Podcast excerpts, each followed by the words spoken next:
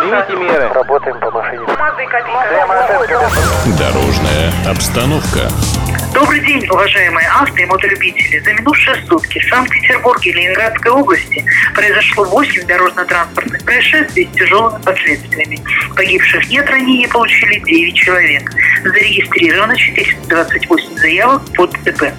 Сотрудниками госавтоинспекции за управление транспортными средствами в состоянии опьянения оформлено 22 водителя. За отказ от прохождения медицинской экспертизы оформлено 10 водителей. Пресечено 20 фактов выезда на полосу встречного движения. Выявлено 2137 фактов нарушений правил дорожного движения.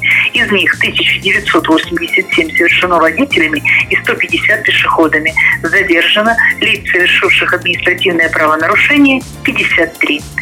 Специально для Моторадио, отдел пропаганды госавтоинспекции Санкт-Петербурга и Ленинградской области.